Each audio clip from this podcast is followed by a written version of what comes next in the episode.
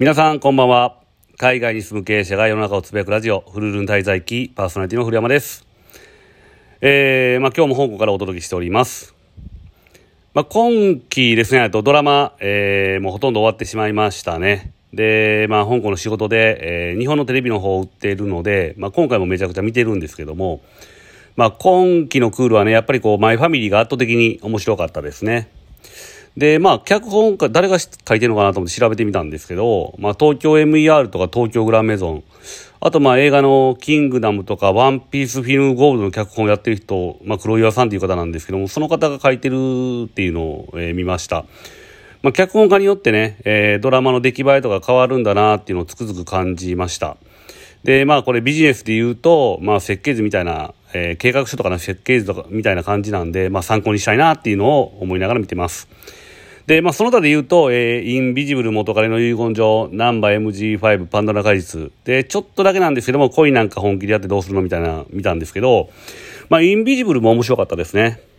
で、最近まあ警察ものってこう、大体警察内部に犯人がいる設定が多いんですけど、あれ、ああいうドラマでこう、いっぱい作っててこう、警察文句言ってけえへんのかなってちょっと心配してるんですけど、あれ、でもあれなんですかね、あの、逆にこう、警察の上の方のまあ、たら、もやだ、フィクサーみたいな人が、まあ、警察内部の闇を逆に暴いてほしいって依頼してるのかもしれないなっていう、まあ陰謀論もね、ありえるかなとは思うんですけども、えー、そういう感じで見てます。まあ、元彼の元彼の遺言状に関してやっぱね綾瀬はるかって女優としてすごいなっていうのを思いましたね、まあ、いろんな役をね上手に、まあ、アクションも含めてね本当に上手に演じますよね。でパンドラの果実は今週最終回ということでまあ楽しみにしてます。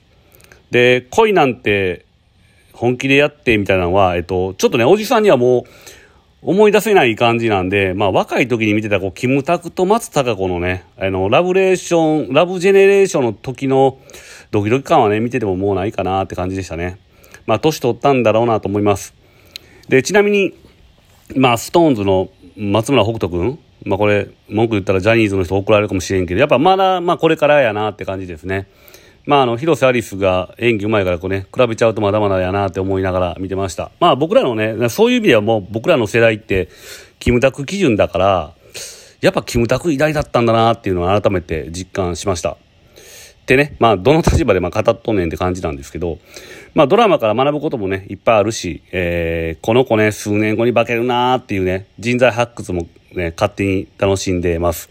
まあ将来的にね、えー、海外で眠ってる才能ある若い子たちを、まあ、世の中に出すね、まあ、プロダクションビジネスやりたいなって僕自身がね、あのー、思ってるので、まだ先ですけど思ってるので、まあ、こういう目利きの力をね、ドラマを通じて育んでるっていう意識で、えー、見てます。で、僕的にはですね、えっと、最近で言うとも、と、えー、まあ、元彼の遺言状に出てた、えー、関水渚っていうのをね、応援してますね。で、これはなぜかというと、まあ、映画でコンフィデンスマン JP のね、プリンセス編の方で、こっくり役ね、あの、プリンセスになる役ね、を見てて、えー、感動したからです。それ以来、えー、見見るようにしてます。まあ、ドラマ関係はこの辺にして本題に移りますけども、えー、9月から開かれるね、あの、ワタミ塾っていうものに参加することにしました。で経営者になって思うのはやっぱりアウトプットすることは非常に、ね、多いんですけどやっぱりこうインプットが少なくなってきているっていうのを感じてたんですね。でもちろん知識の吸収っていうのはあの SNS やネット、まあ、本でできるんですけど経営に対しての考え方とかってなかなか学ぶことがないので、で、いろいろ考えてたんですけど、まあ、この人から学びたいと思えるようなね、人、えー、僕にとってはね、えー、一人しかいないなって思ってました。まあ、それが今回、えー、渡美塾を開講する、まあ、渡辺美希さんなんですけど、まあ、この人が語る話だったら、えー、素直、まあ、今の自分でもね、素直に聞けるのかなっていうことで参加することに決めました。で、個別面談でね、話す機会もあるので、えー、まあ、楽しみにしてます。で、まあ、この時ね、あの、時間があれば、この前、あの、友達にね、ワタミの、ワタミの人を紹介したんですね。そしたら返信めっちゃくちゃ遅かった社員おったんで、まあ、個別面談の時にチクっといたろうと思ってます。まあいろんな成功者の話聞けばいいやんってね、思う人もいるかもしれないんですけど、まあ当然本やテレビで、まあそういう人たちの情報は仕入れてますけど、まあ僕がね、えー、人生でその人の、まあ、語る言葉に、まあ心震えた経営者はこの人だけでだったので、えー、今回、まあ、その人が、えー、塾を開催するということで参加することにします。で、起業してですね、まあいろんな社長たちとも話す機会が増えたんですけども、まあ話聞いても、まあ正直まあ、へーって思う程度が多いですね。で、まあ人生で一番まあ心を震えた言葉っていうのは、まあ僕にとってはこう20代前半に聞いた、えー、夢に日付よって言葉でした。で、まあ夢に日付よの後にね続くんですけど、えー、まあ夢にね、人弁をつけると、儚いって文字になりますと。で、つまりね、人が夢を叶えようとすると、儚く終わってしまうことが大半です。だから、夢に日付を入れて、一つ一つ課題を消し込んでいくんだ、的なことをね、えー、当時の渡辺さんが言ってて、まあ、この言葉を聞いてね、まあ、当時全く無名だった渡辺入社を決めました。で、関西にはね、まだ店もなかったし、まあ名前を言ってもね、まあ、魚民とか、わらわらの姉妹店ですかって言われてた時代に、まあ、しかもね、あの、僕自身飲食事業なんて全く興味がなかった時に就職決めたっていうのは、まあ、この経営者から、ええー、まあ、何業とかそうじゃなくて、この経営者から学びたいと思ったからだと思います。まあ、今ね、えー、誰かから何かを学びたいって気持ちっていうのはね、正直あんまないんですね。で、ただね、まあ、再度何かを学ぶのであれば、まあ、渡辺美樹以外からは学びたくないなって思ってたら、ちょうどね、えー、まあ、渡美塾の話が流れてきたので、まあ、これも何かの縁と思って、参加することに決めました。で、まあ、入社した日から考えると、えー、まあ約、約20年経ってます。まあ、その間にね、ワタミはブラック企業問題とか、まあ、飲食事業の業績低迷、あと介護事業からの撤退、渡辺さんの東京都知事選出馬とか、あと参議院議員への調整などいろいろあったんですけども、まあそういう経験をしながら20年経った今、まあ、自分がね、えー、唯一憧れた存在がどんなことを語るのか、まあ、これまではね、まあ、一従業員の立場で関わってきましたが、今回は一経営者の立場でね、聞くことができるので楽しみにしています。まあ、しっかりインプットして、えー、自社のね、えー、経営に活かせればいいなっていうふうに考えています。で、まあ、ちょっと嬉しいことがあったんですけど、まあ、この件でね、あの、今回、あの、BNI で受講されてた方がいて、まあ、僕が9月からなんで、その人はその前のえー、前期ですね前の期で受けてはったんですけど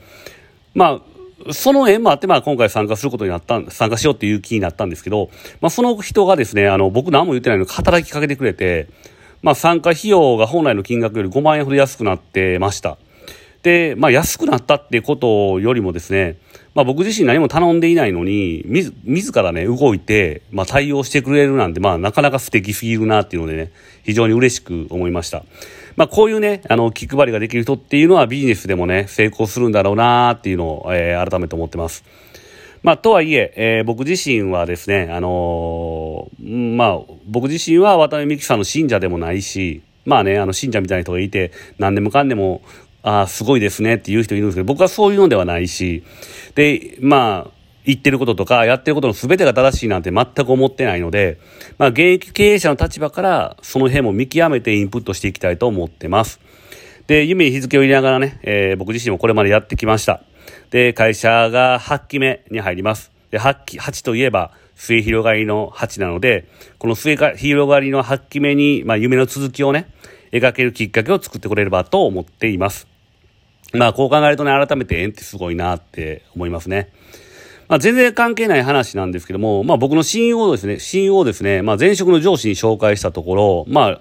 まあ、意気投合してました。で、結構これ珍しいことで、まあ、二人ともね、そんなに誰とでも仲良くするタイプじゃないので、まあ、驚きだったんですけど、なんか気があったみたいですね。えー、まあ、二人とも AB 型っていう、まあ、そういう特殊な面もあるんかもしれないですけど、なんか意気投合してました。で、昨日もですね、まあ、三人でご飯を食べて、で、僕は、えっと、次の日がちょっと朝早かったんで、まあ、すぐ、えー、一回ご飯食べた後、帰ったんですけど、まあ、その後ね、二人で、えー、二次会に行ってました。まあね、あの、年齢差は結構10歳ぐらいあるんですけど、まあ、気の合う人ってやっぱ年齢にね、関係なく繋がるもんだなっていうふうにね、えー、面白いなと思って見てました。で、最後になんですけど、えー、最近、まあ YouTube とかも見てて、まあガーシーチャンネルもちょこっと見るんですね。で、ガーシーチャンネル見てると、ガーシーが怒って誰々って話してる最中にですね、古山っていうのがいるんですが、言うて、言うんですよ。もうドキッとしながら見てるんですけど、まあ、あれ僕じゃないです。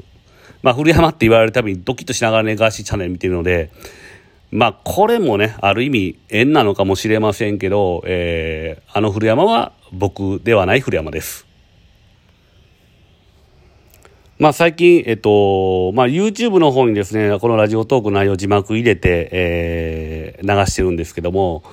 まあ、うちの従業員がいろいろ工夫してくれてね、間に、まあ、写真とかいろいろね、入れてくれて、ちょっとね、えー、ラジオを聴いてるだけっていうよりも面白く見れるようにしてくれてるので、まあ、見る人も増えてきてるんかな、見てくれる人もね、増えてきてる感じがします。で、この前も、えっ、と、まあ、前回のね、60、第60回の D の一族の話をしたんですけど、まあ、D の一族の話をしたら、何人かにね、あの D ってあの D、あの、あの人のことですかとかね、いろいろね、えー、逆に聞かれてたんで、まあそういう反応もあって、えー、面白いなと思います。まあどこで何が繋がるかわからないし、まあそれも含めてね、いろんなものを含めてね、えー、そういう縁を、えー、これからも大切にしていきたいなと思う、えー、今日この頃でした。渡美塾の方で、えー、学んでパワーアップして、で、ね、これから見る8期目、末広がりの8期目に見る、えー、夢の続きっていうのはね、もっともっと、えー、楽しいことがいっぱいあって、で、ワクワクできる、えー、そういう状態にしたいと思ってます。えー、今週は以上です。ありがとうございました。また来週